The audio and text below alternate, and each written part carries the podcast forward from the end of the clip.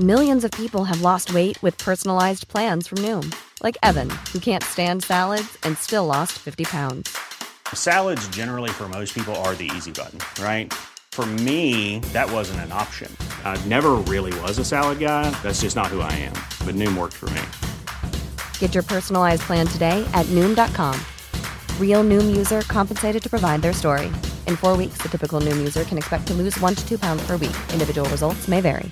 Quality sleep is essential. That's why the Sleep Number Smart Bed is designed for your ever-evolving sleep needs. Need a bed that's firmer or softer on either side? Helps you sleep at a comfortable temperature? Sleep Number Smart Beds let you individualize your comfort, so you sleep better together. J.D. Power ranks Sleep Number number 1 in customer satisfaction with mattresses purchased in-store. And now, save 50% on the Sleep Number Limited Edition Smart Bed for a limited time. For J.D. Power 2023 award information, visit jdpower.com/awards. Only at a Sleep Number store or sleepnumber.com. What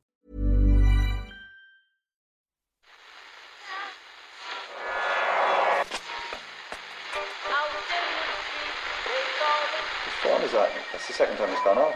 They never go home, those boys.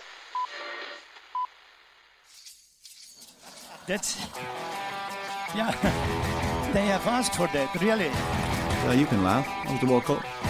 I'm a little bit of an idealist, but having said that, I want to be like me. But you don't know what you're talking about. What did you know? I managed to stay alive for 6 years. I'd say it to your face, not say it to you now. I'll come down to Anfield and we'll see them, won't we? What you doing down here, you shawny man? So there I was, Ken, just minding my own business on a Sunday afternoon, trying to watch multiple sports events simultaneously, as is my wont.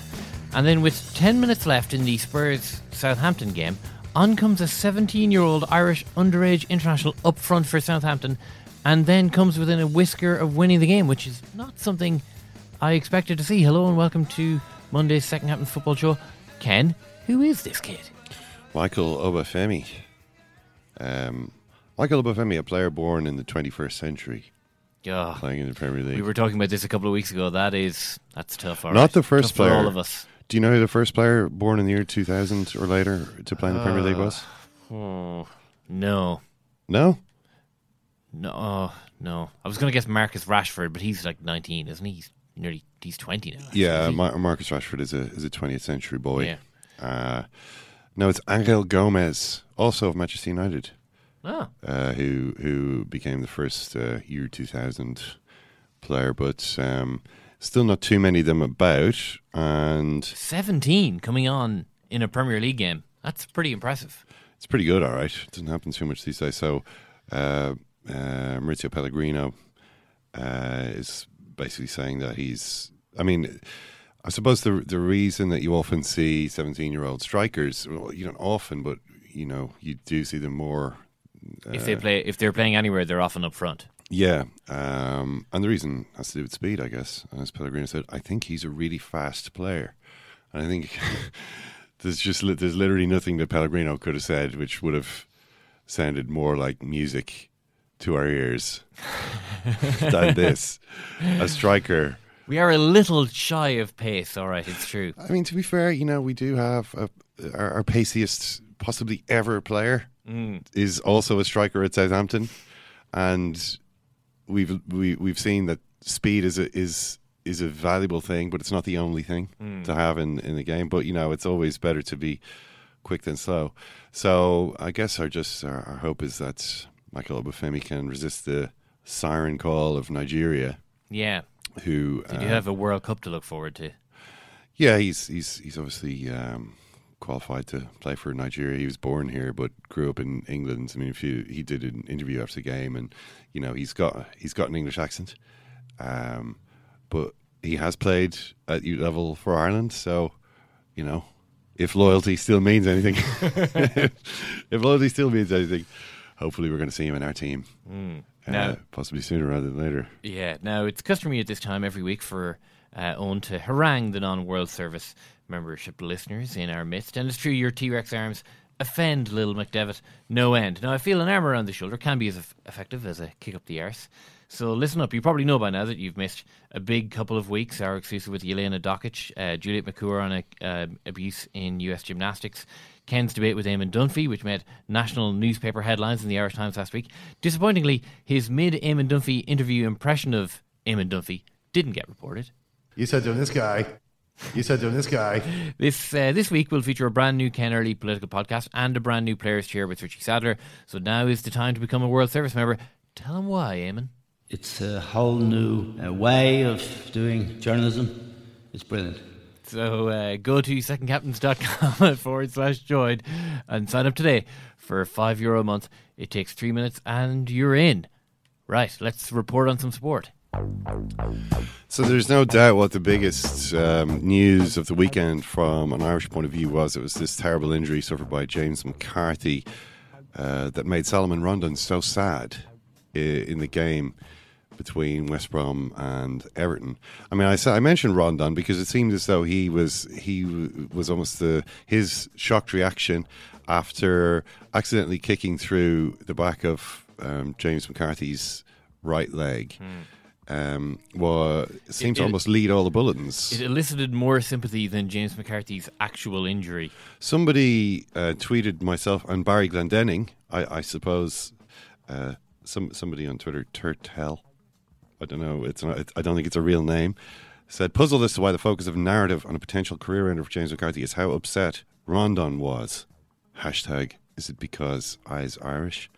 Barry already responded to that, saying, whose focus? I would say Rondon's perfectly natural reaction has been highlighted because football is such a toxic cesspit that any time anyone does anything even remotely nice, a big deal is made of it. But I don't think McCarthy's misfortune has been overlooked. I actually had thought the same thing, or the same impression had got. Not for the same reason. I don't think that it's an anti-Irish conspiracy. No. I don't think that it's an anti-Irish conspiracy. I don't. But it did seem as though he was leading it. But I suppose part of that, it's because it's one of those things, like, what can you say about such a terrible injury apart from, oh God, what a horrible injury. I hope that's not the end of James McCarthy. I mean, we now seem to have got to the point where these injuries aren't even shown. What they did was obviously it was shown in real time when as it happens, but then when they went to do a replay, they stopped the replay at the exact moment that you can see the foot of Rondon making contact with the back of McCarthy's planted leg, and you know the leg crumpled the same way that Seamus Coleman's did. It's a terrible injury. McCarthy will be out for, I guess, a year. A terrible setback for him. But you know, if we've got to the point where these things aren't even shown, I'm not quite sure why. I mean, I can remember this a similar type of injury happening to Eduardo, the Arsenal player, and which was all over the place. You know, there wasn't any at that point. It didn't seem as though this sort of squeamishness about showing a gruesome image was a consideration of TV but directors. You're asking why it shouldn't be shown. It's equally valid to ask why it should be shown. I mean, why do you think it should be shown? It's a thing in the game that happened. You know, I mean, I'm not sure. I mean, it is possible that maybe people react differently to things like this. I guess some people are quite strongly revolted by gruesome imagery. I mean, some people find the sight of blood to be upsetting. So it may be the case that not that blood was involved in this. I'm just using that as an example. That maybe that those considerations are driving the coverage. But, you know, in this case, Rondon was upset. He was kind of crying and so on. And I suppose if you're not going to mention the unmentionable, then Rondon is what ends up getting focused on. Yeah. That's the thing you can talk about. It was a bad day for Everton, really, all round. I mean, they drew the match. Allardyce said some interesting things afterwards about how they're Everton's two main summer signings, Wayne Rooney and Gylfi Sigurdsson, are incompatible players. Well, that point has been raised before, not necessarily by anyone managing Everton, but the thought did cross a lot of people's minds when they signed both of them over the course of the summer. I mean, Allardyce says, you know, last week I said we haven't got a lot of legs in the team. We need to be quicker. We've increased that with Theo obviously Walcott has signed for Everton. Yeah, and Yannick Bolasie when he gets back to full fitness. But in midfield, you have to be able to cover the ground. I think Rooney and Gylfi playing together, very shrewd, very clever and talented. But in terms of covering the ground, it's not their strength.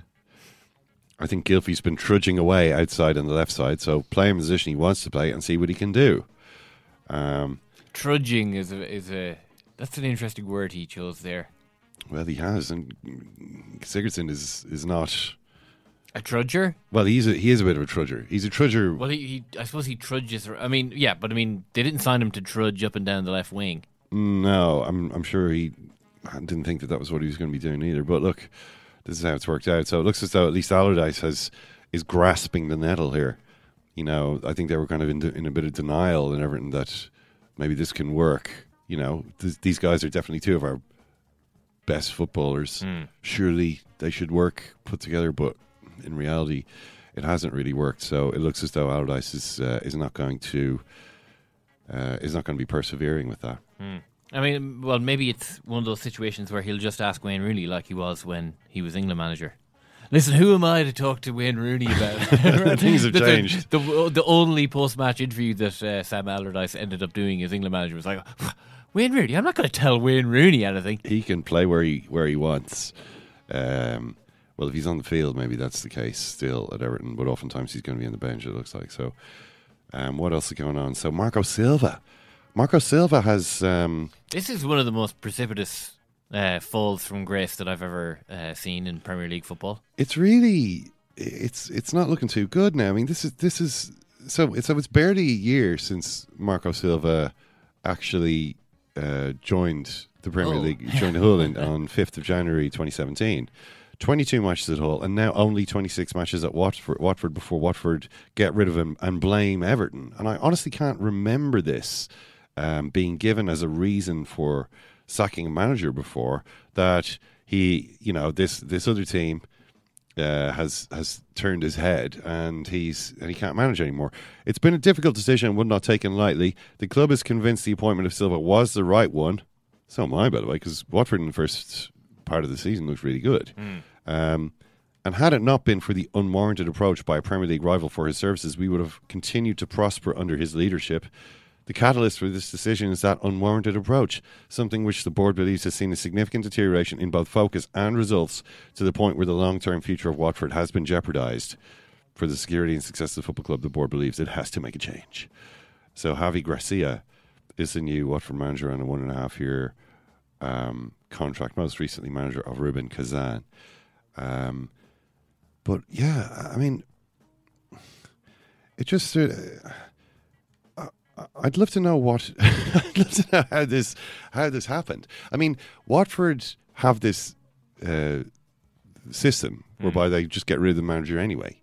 So if you've kind of made that explicitly your system, we're going to have a kind of a new coach almost every season. Yeah, which is pretty much what they've had over the last few years. That every appointment is going to be short term.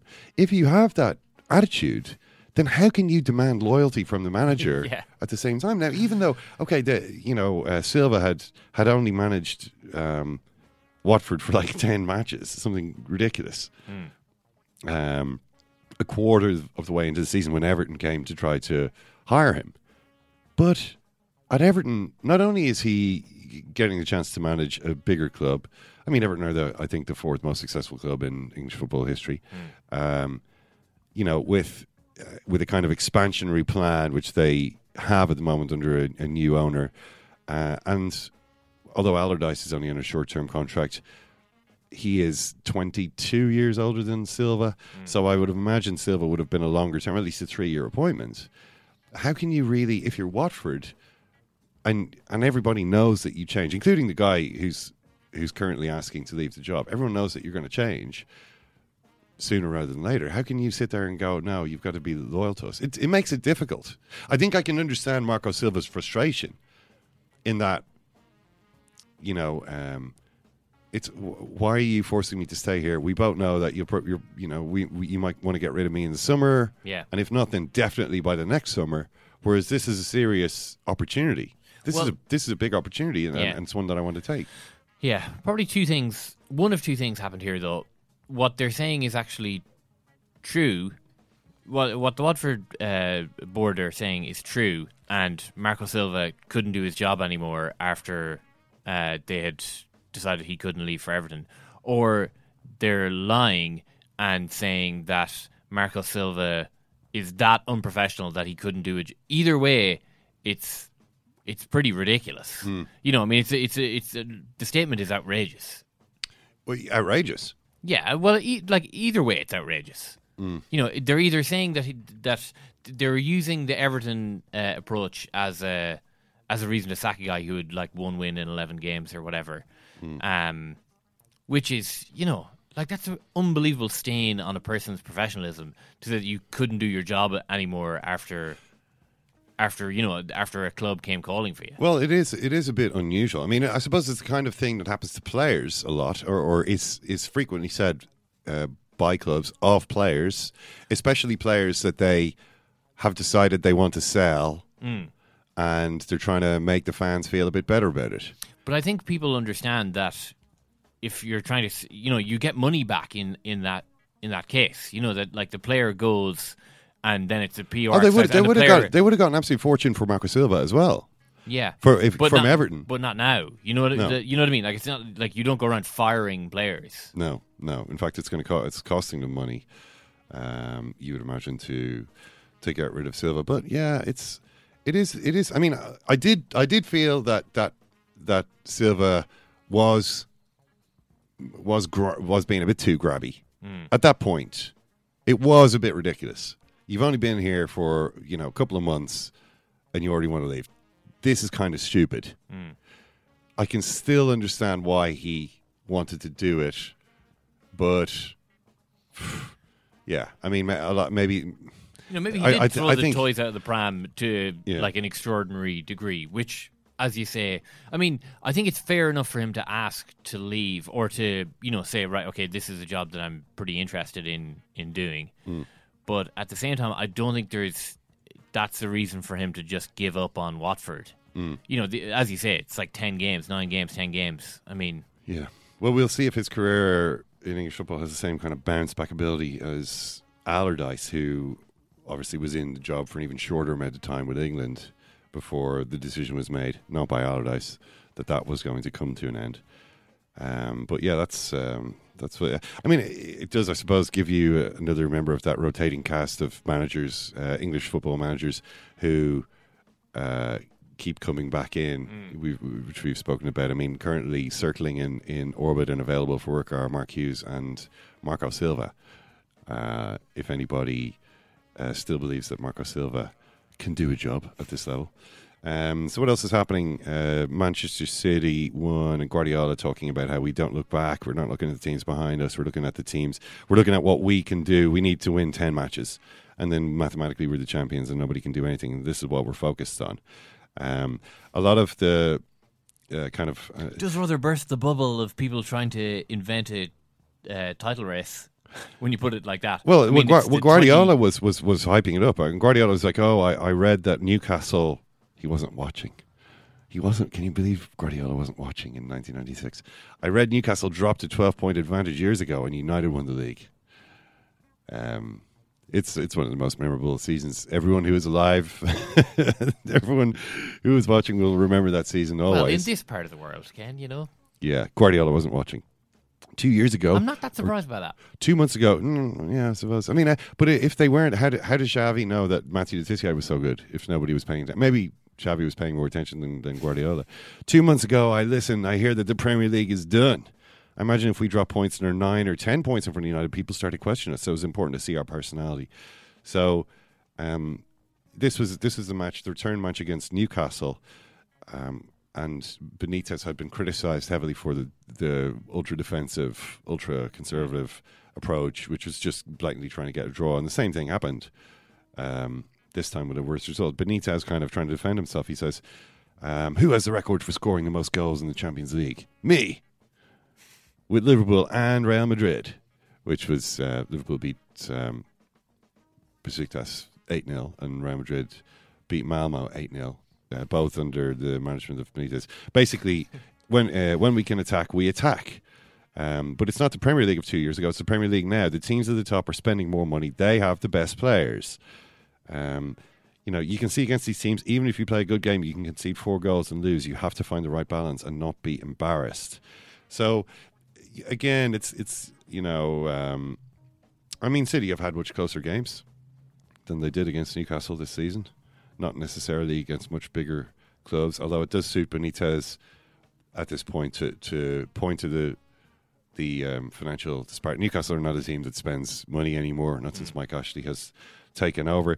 Now, the question of how much longer Mike Ashley is going to continue at Newcastle has been another little while yet, by the looks of things. Well, you know, there was a big interview in the Times with George Culkin, with Amanda Staveley, who is leading this takeover bid, which has been sort of being discussed at Newcastle for the last few months.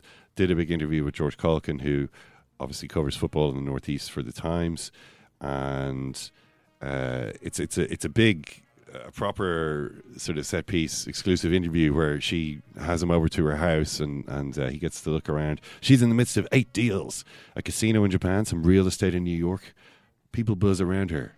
She flits between meetings, fielding calls. So, you know, serious business going on. You know, the downstairs sitting room, a widescreen television, a coffee table crammed with family photographs, a picture of her standing alongside Sir Alex Ferguson and Sir Bobby Charlton. Sacrilege for a childhood Liverpool supporter, except that PCP Capital Partners, her company, backs the Manchester United Foundation. So, obviously she loves the game. Now, the purpose of this interview is to respond to claims which were reported on Sky Sports News, and the way that George Culkin puts this, as subtle as a sale at Sports Direct, which is a good way of indicating where he believes the information has come from.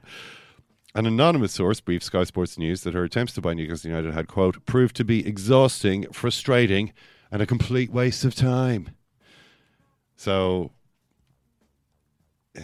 she says this is insulting and how, you know, this is ridiculous and we're serious people and the idea that this is a waste of time is nonsense. But, you know, I kind of started, as I read more of this stuff, this Amanda Staveley interview, started to kind of feel a little bit sympathetic towards Mike Ashley. Go on. Well, in the sense that Mike Ashley has obviously been a terrible owner for Newcastle. But at the same time, he owns the club.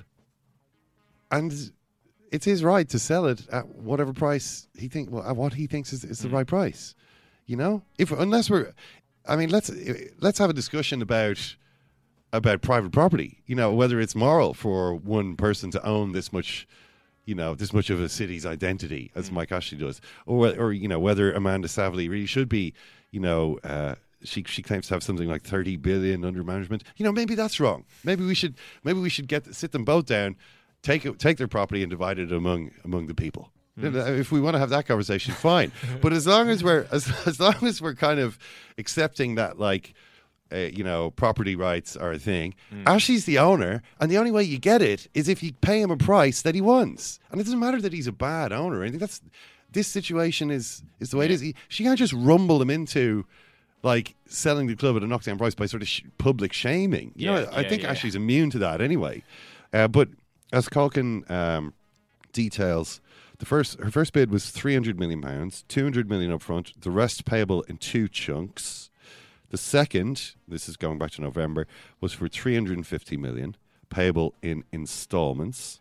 There would be £150 million on completion, followed by £50 million every year after that, with the final tranche dependent on achievements, such as reaching the Champions League, which is a, you know, far away prospects for you. I mean, you can knock that 50 million off for a start, right? Yeah. So that's really 300 million, and you know, we're not sure what the other conditions were. For both were penalty clauses in the event of demotion. Again, a live prospect, I would have thought, or Newcastle being stung by HMRC's tax investigation into the club. Again, one of those things, I don't know enough about it to say what the probability is, but Mike Ashley knows more than me, and for some reason, these conditions are putting him off. Yeah. There was a third offer on November 17th. Dear Mike, it began. This one, $250 million, would be paid in full, no caveats, no conditions, no clauses. But the problem is, Mike Ashley's valuation is 350 million. So it's 100 million less. You know what I mean? It's not really... I don't see why Mike Ashley should sell a Premier League club for this amount of money, for £250 million. It looks like a very good deal for Staveley, but not such a good deal for Mike Ashley. From my point of view, if I'm commenting on this as a disinterested observer of a transaction between two fabulously rich people, one of whom wants something that the other one has got, it strikes me as though if Mike Ashley was to agree to this, he'd be we'd all be having a bit of a giggle at Mike Ashley, not for the first time. You know what I mean? Yeah. So again, why? Staveley, and the thing which made this kind of the 250 million that she's offering, 250 million, bang, there you go, and wired over to you, doesn't go near the 350 million valuation. Except that Staveley's committed to investing another 200 million, at least 100 million on new players across the first two transfer windows, and the same again on improving a tired training ground and ineffective academy. And I'm like, oh. If I'm Mike Ashley, I'm like, oh, right, this is a bit like you're offering to buy my house that I have on the market for, 100 million less.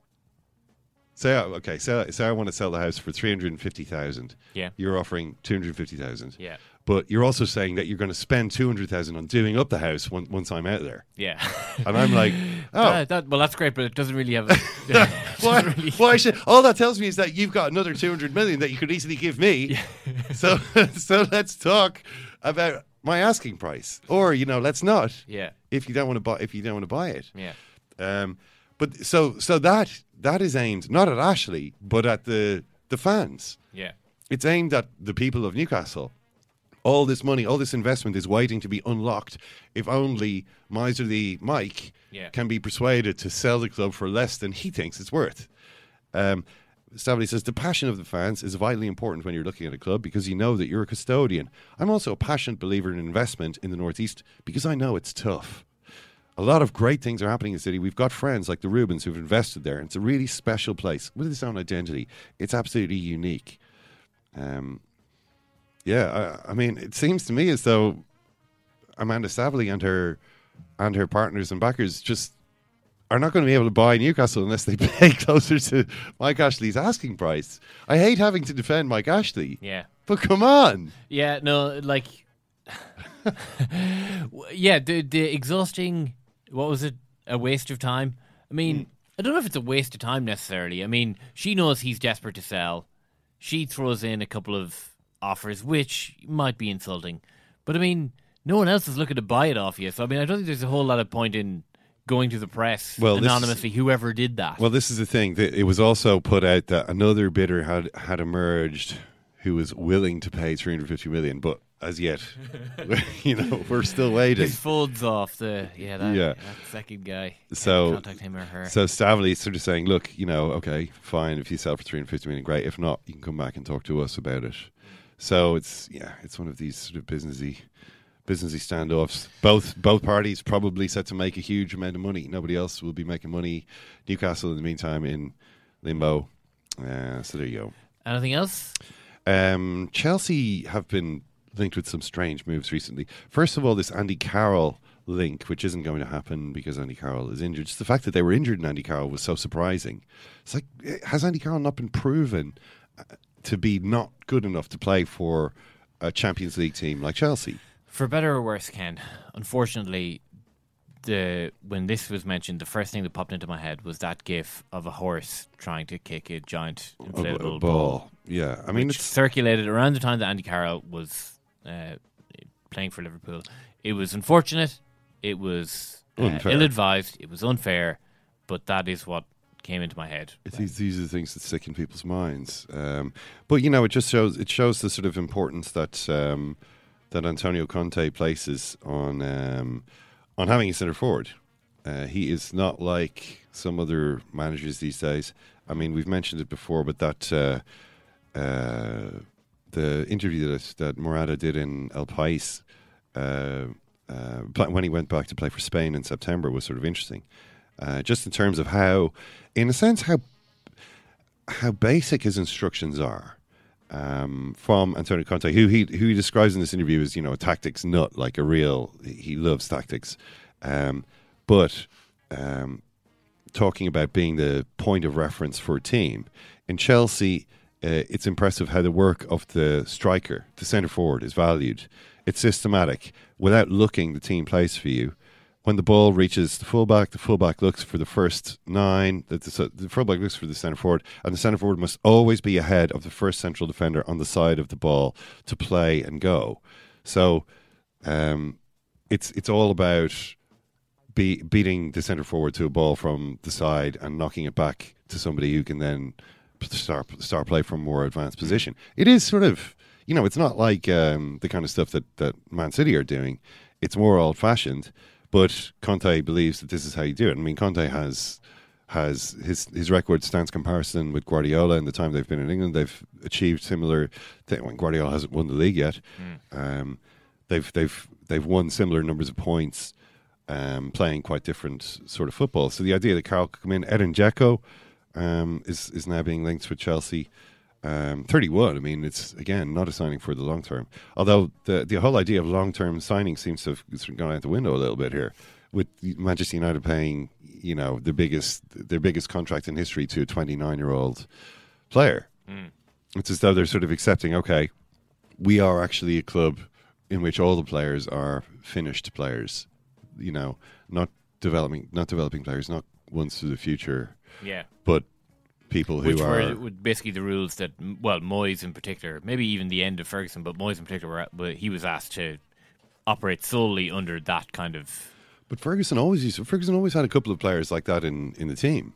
I mean, at any point, almost you look back at his time at Manchester United, there was always one or two sort of coming players. You know, he thought that was really important. I mean, he talks about it in one of his many books. In terms of the group psychology, that you need to have young kind of hopefuls in the team in order to, because not only does it make sense in the sort of in the football sense, okay, you've got a guy who can develop into a really brilliant player, and that obviously then has a positive impact on your business dealings. You know, you're getting players for nothing, and they're really valuable. But also in terms of their effect on the older players, that when more experienced older players are in the team with younger players who they actually have to help, it brings it allows them to mature as well.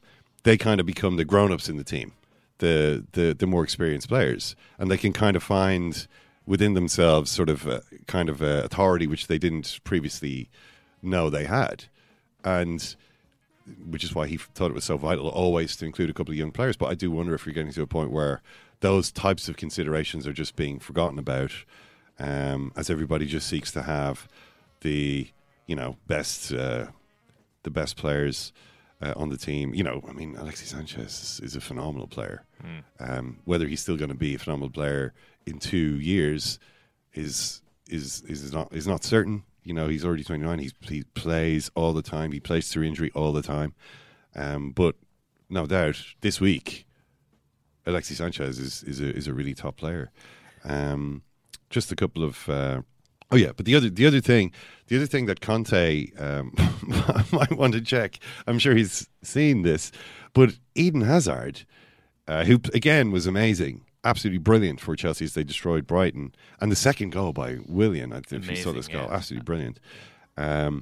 But he doesn't sound as though he's keen on the idea of Dzeko or Andy Carroll, who's obviously not going now, or Crouch, who was also linked, or anybody like this. He says, I think we're happy with the team we have. I'm happy with the team we have, Hazard is saying. It depends how you want to play. We've got two very good strikers in Alvaro and Michi. If they're not ready to play, I can play striker, so I don't think we need another one. I mean, which is nice of Hazard to offer himself up to play the position, but that doesn't solve the problem. I mean, Hazard playing striker means someone has to play where Hazard usually does. You know what I mean? He's obviously brilliant wherever he plays, but there's still only just one of him. He says, because we're missing chances, people say we need another striker, but if we're scoring goals, we're the best attack in the league, and no one can say we need a striker. Who's the best team this year? Man City. Look at the strikers. She's Gabriel Jesus, Sergio Aguero. Not that big, says Eden. So thanks for that contribution. Yeah. It's the whole thing is like when Peter Crouch is getting mentioned and you're Michy Batshuayi. I mean, God, that's not great. No. But we will talk the Sanchez Mkhitaryan deal with Jonathan Wilson. But for the moment, Ken, thanks for that. That's the end of your report on sport. He's just a crying big baby, but you cannot call a player a baby. Coach.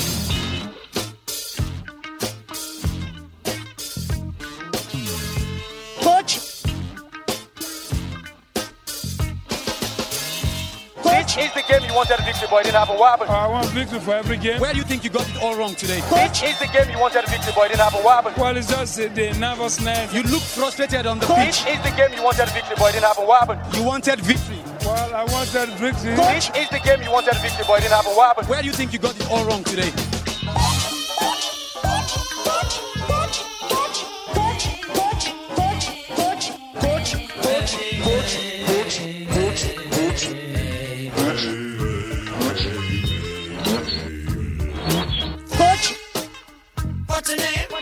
We won against them in the Premiership and we never said they are baby. It's just a crying big baby. You cannot call a player a baby. Jonathan, just looking at this Sanchez Mkhitaryan swap deal, it seems to me as though everybody can pat themselves on the back for a job well done. Sanchez and Mkhitaryan have both found a better home. I think that's probably true, actually, yeah. And I think Manchester City will probably pat themselves on the back as well and think there are actually pretty good reasons from their point of view not to go through with the deal to get Sanchez. And I see Paul Pogba already is suggesting he might be worth a slightly larger wage in reaction to Sanchez's alleged wage. What's Pogba done? Sorry, Jonathan, I missed that one. There's a story yesterday in one of the tabloids saying that Pogba is looking to renegotiate his contract now that Sanchez has arrived on 400,000 a week. He feels that he should be getting paid more than that, and that was clearly one of the reasons why City were reluctant to push the deal through, was that they were concerned what the arrival of somebody on that kind of money would do to their wage structure. And sort of the discord that could spread, and already you're seeing that United. So I think City will probably think, actually, we might be well out of that. I mean, obviously, what happens in the next sort of 6 months, 18 months will ultimately determine whether people have come out of this well. But I can imagine sort of around now, executives at all three clubs sitting there thinking, we've come out of this all right. Yeah, I mean, City, I suppose, are worried about this wage contagion. I mean, it's kind of ironic that they would be, when they're the ones who've caused such inflation all across the world of football. But the wages that United are paying Sanchez, it puts him into the top 5 in the world, I think, which I think he's got to be very happy with. And maybe it's time that Manchester United did start having to pay a little bit more for these players, because I can't help noticing that they are the richest club in the world, and this is something we're reminded of not infrequently. But they also got a wage to turnover ratio of like 45%. I mean, it seems to me as though the players at Manchester United are not getting enough of the money that they're generating. Maybe this and maybe Pogba and another round of renewals of the other star players is going to do something to redress that balance. Yeah, possibly. I mean, I think there clearly needs to be more investment there. I mean, I know the argument that's been had many times about just how bad the situation Mourinho inherited was, but the fact is that whether it's his fault, whether he's done brilliantly with terrible resources, they are miles behind City. And the only way you solve that, there's two ways. You either solve it on the training pitch, and Guardiola seems to have the edge over Mourinho there, or you solve it by spending more money, and the latter route is quicker and probably the better one for them. I think the fact that they can pinch Sanchez from City, it's sort of it's a double coup in that regard. I think that helps. That they might lose the title by 20 points this season, but at least we nicked a player off them. And if that player happens to score a key goal in the Champions League or the FA Cup or next season, well, this January will be remembered as a turning point. Whether Sanchez is actually that good or not, I'm not sure. I mean, I think also with City, I mean, I suspect this doesn't enter into Guardiola's thinking at all. But I've said, and maybe this is indicative of my habit of living in the past. But the first thing I thought of when the story came out, they're going to sign Sanchez, was okay. Manchester City miles ahead in the title race, and sign a disruptive forward. Tino Asprilla. Isn't that a bit Rodney Marsh, 1972? Oh, okay, right. That's going a long way back. I thought you were talking about Tino at the tune. Well, but I mean, Tino was the new Rodney Marsh. Right, okay. But City have actually been through it themselves. So, Jonathan, remind us what happened when Rodney Marsh arrived at Manchester City. We only know him from Soccer Saturday back in the day. Okay, 1972, it was just before the transfer deadline, which was the end of March then. And I think City were 4 points clear, but obviously 2 points for a win, with something like 9 games to go. They were playing at the time, they were playing Wyn Davies. And you remember Wyn Davies, sort of big, strong, classic target man centre forward, nicknamed the Leap because because of his spring. A classic old style target man. So playing him with Fanny Lee up front, a sort of very mobile 4-4-2. And so I think the logic of Malcolm Allison was, okay, Rodney Marsh, who's actually quite a big bloke. I think people forget that. I think he's only an inch shorter than Wyn Davies. He's good in the air, but he's also a lot more. He's very skillful. You know, he'll drop off. He and Franny Lee should be able to sort of change positions. You had Mike Summerby in that side, so he could come in from the flank. You can maybe play a 4-3-3 with the three of them up front. You even ended up that season playing a 4-2-4 with Davies as well. But because Marsh wasn't as fit as that team, that City team was sort of renowned for being very fit, and Marsh was coming from QPR, where the regime had not been particularly rigorous, and because he's sort of a disruptive figure, things fell apart. I think they only won 3 of the last 9 games of that season, and ended up not winning the title. And it was I think it was 4 teams within a point or two, and Derby ended up winning it. Famously, the title under Clough when they won it on the beach in Mallorca, and you're ringing in to get was it Liverpool Wolves? I think Liverpool playing Wolves and Arsenal were playing somebody, the results fell right for Derby to win it, and City ended up finishing 4th.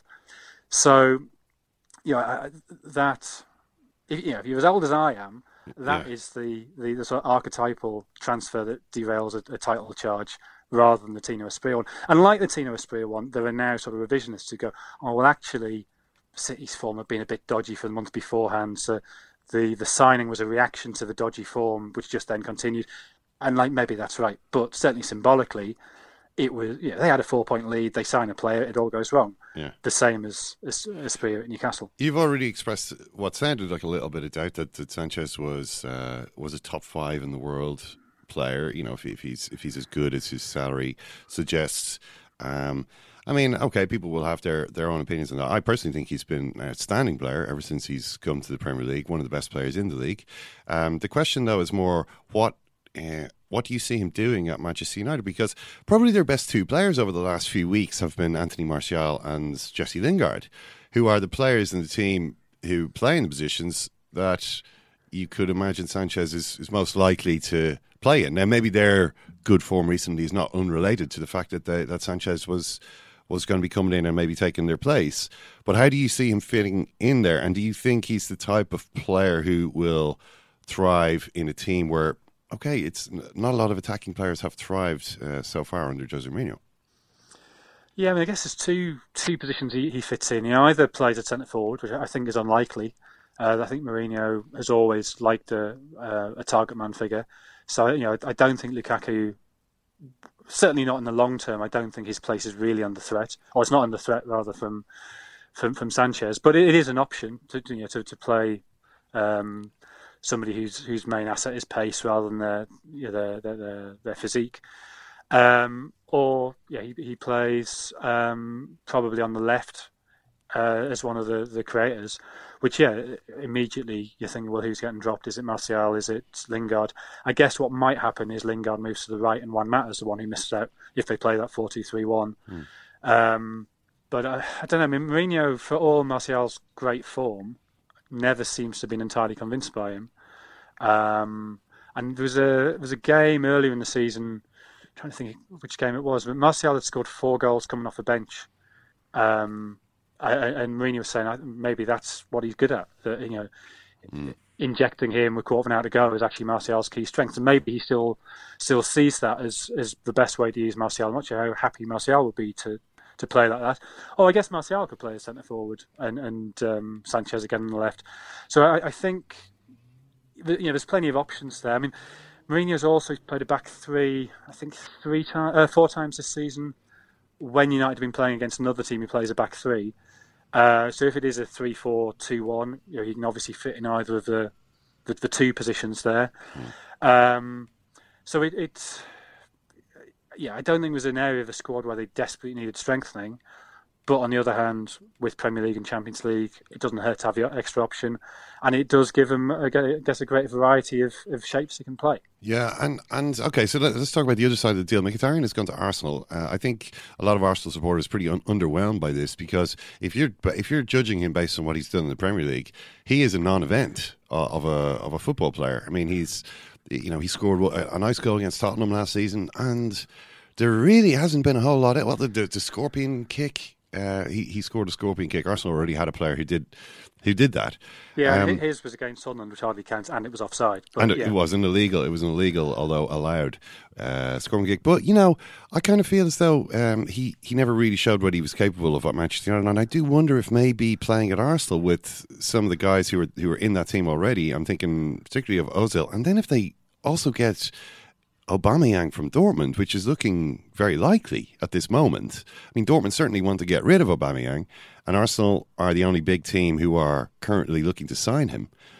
Then I think Arsenal have suddenly transformed their team in the matter of a few days, from an incredibly depressing situation where their best player wants to leave, and in fact now has left to join Manchester United. They've managed to spin that into one where they bring in two players who actually know each other quite well, who are capable of playing brilliant football, who could link up really well with players like Ozil and Wilshere. This is the best transfer news Arsenal have had in years, if provided that Aubameyang does in fact arrive. Yeah, I think I agree with all of that. Actually, I mean, there's a couple of points there. So the first one of why Mkhitaryan hasn't really worked at United. I mean, a couple of nice goals. I think he played very well in the Europa League final. I think he only got 6 assists in a season and a half, and 5 of them were in the first 3 games of this season. So there's no doubt he has not been playing well. But I wonder if the issue is he's better... The game against City, the first game against City last season, where he had an awful first half, was taken off at half-time, didn't play for 2 months after that. That first goal when he didn't close down Zabaleta at all, and suddenly he went very late, and he just seemed baffled by what he was trying to do. And that sort of, I think, has led to this perception that he doesn't really... he's a bit of a shirker. He doesn't really fancy the defensive side of the game. But that makes no sense, because the two teams where he excelled... were Borussia Dortmund and Shakhtar, both of whom pressed very hard, where you cannot have somebody who's not pulling their weight. So I think actually the issue is that United don't press that much under Mourinho. And so that Mkhitaryan often found himself sort of having to be the link man between a centre-forward and a defence that was sort of 60 yards further back. Yeah. And he was sort of chugging about in that space, not really knowing what he's meant to be doing. So I looked at how often he'd won the ball back, whether it was an interception or a tackle. And with United over the last season and a half, I think it's roughly 1.5 times a game. You look at him before that, it was up near 3, and in one season, well over 3. So I think I'm never quite sure whether Arsenal do try to press or not, but I think their best performances recently, so the Cup semi-final, the Cup final, the game against Tottenham this season, have come when they have pressed, when they have gotten the opposition's face. And if that is what Wenger is ultimately trying to do, then I think Mkhitaryan should fit into that. Yeah.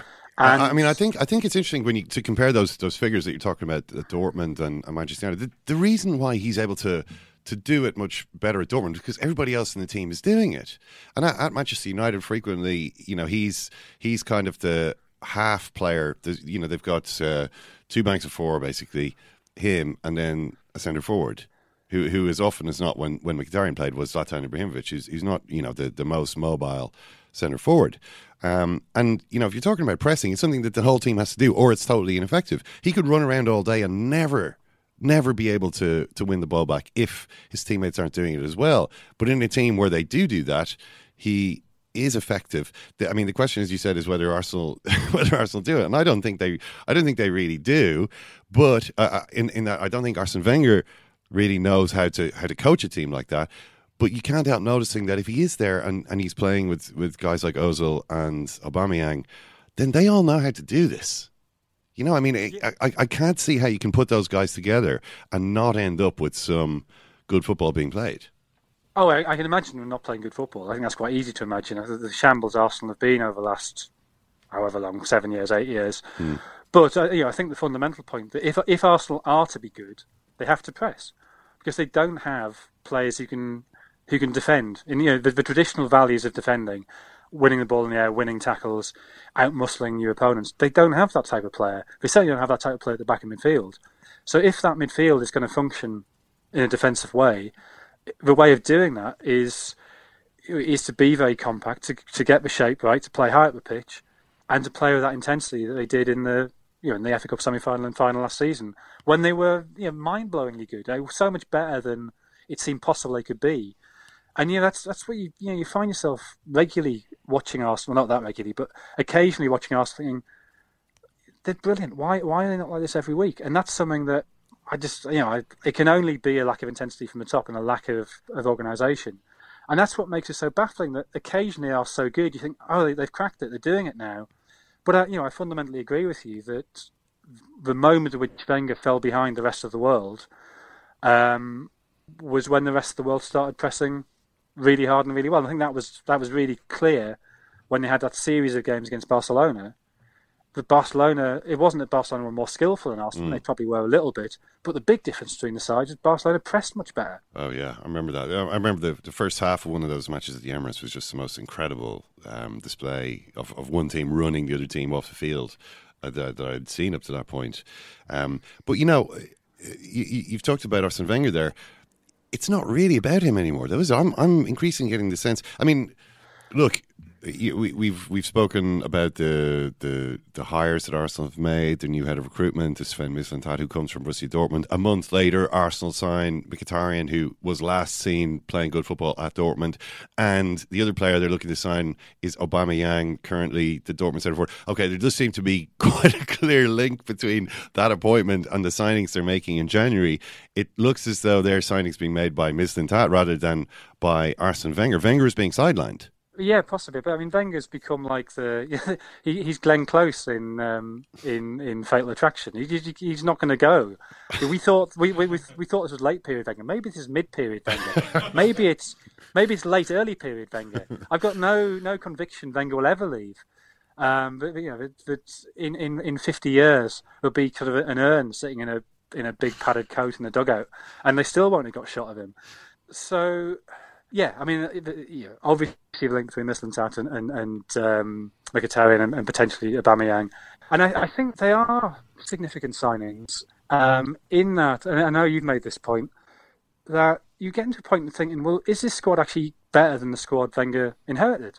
Hmm. And, if Sanchez goes and, Ozil's position seems a little more unclear now, but we thought he was going. You thought, well, is Mkhitaryan going to stay? Probably not. You lose those three, and what is the legacy? What is left? Like Granit Xhaka, really? I mean, Lacazette, who hasn't really sort of played particularly well in the Premier League. But if you add to that Mkhitaryan and Aubameyang, then suddenly there is a bit of a core there to build on. So yeah, I think your earlier point that the chances are that Arsenal will come out of this window looking in a much more positive position for the future than it appeared they would do going into the window. Then that's absolutely true. I do wonder, Jonathan, if all of this this transfer activity, and especially the talk of the huge money that Sanchez is going to be on, is beginning to affect morale at Tottenham at all, who are, I think, after Manchester United, the team that give the lowest proportion of their turnover to the players in terms of wages. Running a tight ship there, Daniel Levy, as we know, a lot of underpaid players. And the Sunday Times had a big piece yesterday. Real Madrid prepared to break world transfer record for Harry Kane, who is currently leading the race for the European Golden Boot. So he's the kind of player Real Madrid certainly will be interested in. I've got to say that must start to get a little bit worrying from a Tottenham point of view. I know Harry Kane has always said you know, it's. I want to stay at Tottenham, and he's been very kind of. Look, that's what I want to do. I want to become a legend at this club, and the money doesn't really matter to me. But it's not really about the money. You know, when sort of agents start to work on you, if I mean, everyone thinks a little bit about money, of course. But you know, if they think that you're the sort of person who doesn't want to think of themselves as greedy, then you don't pitch it based on, oh, you know, Harry, they're going to pay you 4 times as much as you're getting paid now. It's, they're going to treat you right, Harry. These guys at Tottenham aren't respecting you. This guy Levy is building a stadium. You're carrying him on your back. You're paying for his stadium. We're going to treat you right here at Real Madrid. Yeah, I mean, I think that Danny Rose interview in the summer, I think that was, you know, that was the writing on the wall that Tottenham probably, this is probably the second year of the 3-year window in which they could win the league. Before those economic pressures, you know, start to erode the squad. And I think as soon as one player goes, I mean, I guess one already has got in Kyle Walker, but as soon as you get 2 or 3 players going, then people like Harry Kane, who are fundamentally loyal, they will quite reasonably think, well, what am I actually staying here for? There's no chance of us winning anything. But as soon as they lose 2 or 3 players, and you know, there's plenty of players who aren't going to be as committed as Harry Kane, then the whole thing will fall apart. So it's almost like this iteration of Tottenham, this generation of Tottenham, is there to fund a potential title challenge in 7 or 8 years. And that's something, obviously, that fans don't want to hear. I suspect something that fans don't want to hear. The players don't want to hear. But the fact is that, you know, they finished 3rd and 2nd, and that was probably their best 2 chances of winning the league. City are miles ahead. Can you see City falling back that far next season to give Tottenham a chance of winning it? I don't think so. And so this generation will inevitably sort of break up and pass on. Mm. Well, if that is their function, maybe taking $200 million for Harry Kane is something that they will be prepared to consider at the right time. But that's all we've got time for right now. Jonathan, thanks a million for joining us on the show today. Cheers, no worries. He's almost like having a second captain, isn't he? Second captain, first captain, whatever. Richie Sadler's here. Richie, how are you? How are you, lads? How are you, lads? Richie, how are you, lads? How are you doing this week? I'm marvellous. Look at the joy on my face. Look how happy I was. What the fuck happened? No, really. You know, what happened? When John was young, everyone in the city knew about it, but no one had seen it. You know? It is not war and death and famine. It's not that at all. It's the opposite of that. It's persuaded of the world outside of that. That's why sport's important. Yeah, Ken, so I'm reading your piece in the Irish Times this morning, and it appears as if Arsenal have lost their best player and are in the midst of having their best ever transfer window. Well, the best ever, I don't know if it's the best ever, but I did actually look at Arsenal's transfer windows over the last few years. Yeah. And you'd be going back a long way to find a really good one. You really would. They have signed, the Franny Jeffers one, is it? They have signed so much, so much rubbish, like so many terrible players. And every so often you see a player who turned out to be good, but just surrounded by dreck. You know, it's not good. Now, I think that Mkhitaryan and Aubameyang are 2 top players. Of course, we, you know, Mkhitaryan, it's happening. Aubameyang, we don't know. So that's why we're going to talk now to Stefan Ersfeld of ESPN, based over in Germany, about this transfer and whether it's as exciting as I think it is. I mean, I can't really see the problem here. I don't know why there isn't more competition from other big clubs for the signing of Pierre-Emerick Aubameyang. He looks absolutely amazing every time I see him. So, Stefan, you're on the line now. What can you tell us, first of all, if you expect this deal actually to happen? Yeah, it's definitely going to happen. It looks like they're going to agree to maybe 60, 70 million euros. And Aubameyang will leave Dortmund. Finally, he'll be happy. He'll be happy, but will the Dortmund supporters be happy? I mean, this guy's been their best player for the last couple of seasons, and yet it seems, I mean, I don't know how well regarded he is. Maybe you can tell us a little bit about that. Well, they actually liked him a lot because he kept on banging in those goals, and he has 98 goals for Dortmund in 100 and whatever Bundesliga matches. Dortmund's best player, actually, in attack. But he knew it all along, and he has been wanting out for a while, making the next step, as they call it, just get more money. Been eyeing flirting with a China move. Last summer didn't work out because of the new transfer regulations in China. And he stayed put in Dortmund because Milan didn't offer as much as Dortmund required. And, well, he didn't show up for training. He's isolated in the squad these days. So it's not a good move for Dortmund, but he needs to go to allow Dortmund to breathe again. Right. I see that he's getting involved in fights with journalists and so on. There was one guy over the weekend, Michael Marcus, who writes for Bild, who... This is because Aubameyang wasn't playing for Dortmund against Hertha. Instead, he went to play five-a-side with his friends, and he wore a jersey... he wore a shirt with Dembele's name on the back. Dembele, who was sold by Dortmund in acrimonious circumstances in the summer. And I think he was Aubameyang's mate. But he went to play this five-a-side, so the journalist said to him, said, look at this guy. He described him as characterloser, which basically means characterless, and suggested that Dortmund should have him rot in the reserves for the next two seasons. I mean, is that sort of view widespread, do you think? Do a lot of people think this badly of Aubameyang? Well, not as badly as the Bild guy. I think he did what he could at Dortmund. He's not there with his heart. He hasn't been there with his heart for a while. He was actually one of the guys. He was pretty much in the Tuchel camp last season. So because Tuchel allowed him all the freedom he wanted, he could celebrate with whatever mask he put on. He's like a colourful bird, maybe. Well, he's like the player who needs that. Well, I wonder. We'll see what happens at Arsenal. Because there was. I mean, this interaction with the journalist who he called a joker or whatever the other day, Michael Marcus, was one of the more friendly ones that he'd had. I mean, there was a much worse one a couple of weeks ago when Karl-Heinz Wildt, who's kind of a senior journalist at Kicker magazine, he said he used the word. He said, I don't think that Aubameyang would be able to go on with this. The word he used was Affenzirkus at Bayern, for instance. If he was at Bayern, he wouldn't be able to go on with this Affenzirkus. Affenzirkus literally means ape circus, which I guess is a German figure of speech for like a kind of. A clown show or sort of ridiculous situation. It's actually a madhouse. A madhouse. You use the word often to say something as absolutely blown out of proportion. So he put on this is a racism scandal. Yeah. Which it isn't because, if you translate it and you look it up on the internet, maybe it'll show. Affenzirkus can be used in this term, but Wildt didn't use it this way. Yeah. So it's got stuck in translation a bit, and he found this picture of an ape showing his right arm.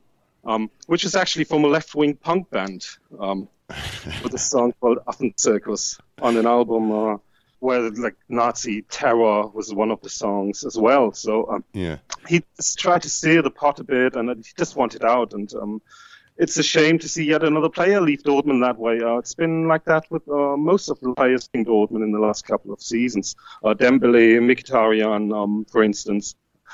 Probably because of Financial Times ran a pretty interesting story about Dortmund's concept of bringing in players for small money, selling them for a lot of money. But this also includes players only staying at the club for 2-3 years maybe until they feel they are ready to make the next step.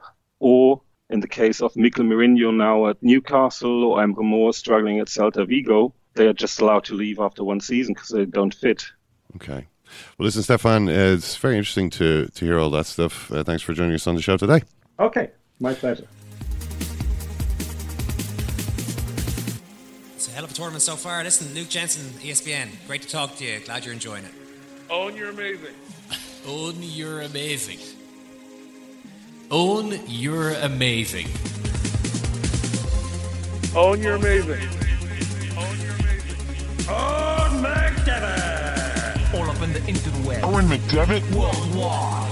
The Murph and Mackey for most welcome Irishman of the year goes to Owen McDevitt. Owen McDevitt from Ireland's Second Captains show. All up in the interweb. Owen McDevitt worldwide. Second Captains. Those guys are like family to me, man. Owen McDevitt. This is the coolest song I ever heard in my whole life. Owen McDevitt. All of you said I wouldn't make it. Stop talking about Tom Finney. He said I was a loser. This guy is a bit of a turkey. All right. They said I was a fucking soccer. Oh, you're amazing. But look at me now, all up in the interweb. Owen McDevitt worldwide. The new world veteran of the championship. Owen McDevitt. Owen McDevitt. Owen, you're amazing. Owen, you're amazing. If, say, for example, the Barcelona team you worked at, is it fair to say anybody could have managed those guys? No, of course not. So Stefan mentioned something there, and it's something that has been talked about a little bit over the last couple of weeks, is the bad behaviour of Aubameyang, that Arsenal are getting a wrong in here, Ken. Yeah. Now, he definitely has behaved badly, at least since he lost interest in playing for Dortmund, because he's trying to force his way out of the club. I mean, you don't go and play five-a-side with Dembele's shirt. You know, that he's saying, he's saying, I want out. Mm. And Dortmund are maybe doing a bit of this. You've seen it maybe at Liverpool, you know, when Sterling or Torres left, these kinds of players. Like, well, you know, when they go, maybe it makes everyone feel a little bit better about it to hear certain details of how they unprofessionally forced through the move. You know what I mean? There's a bit of blackening of the reputation. I don't take it seriously at all. I mean, Aubameyang, there's obviously a cultural issue there. I mean, Aubameyang annoys people. Like, he's got these ridiculous cars, you know. His outfits are among the most outlandish ever worn by a football player, you know, which is, we're getting to an extreme level of ridiculous here. But, you know, the fact of it is, this guy won the top scorer last season. He's playing, he's competing for that against Lewandowski. Lewandowski is like a Terminator. You know, you don't beat Lewandowski by being a joker. You know, this guy is a really, really serious player. I mean, I think of someone like Samuel Eto'o, or you know, Eto'o is another player who, this guy, he's terrible for the dressing room. Maybe players in the dressing room, maybe he annoys a few of them because he goes around, he thinks he's like, I'm the greatest, you know, and a lot of people don't like that. But on the other hand, on the field, you know, you might win the Champions League with this guy. He's that good. I think he's a player who could score a lot of goals. Kind of transform the team. Forget all this depressing stuff that had been happening over the last while. You know, if he arrives there and can show the same kind of form that he has done at Dortmund, he's going to be an absolutely brilliant signing. So it's gone from a really depressing situation in Arsenal a couple of weeks ago into, actually, this is quite exciting, and maybe we can catch Tottenham now. Yeah. And maybe Harry Kane is going to join Real Madrid, you know. And, you know, get Marco Silva in there, get Wenger out. Okay, that's pretty much it. Thanks a million for tuning in. Thank you, Ken. Thank you, Kieran. Thanks, everybody. And join us on the World Service this week. We've got another Richie Sadler's Players' Chair coming up this week. So, yeah, get on it.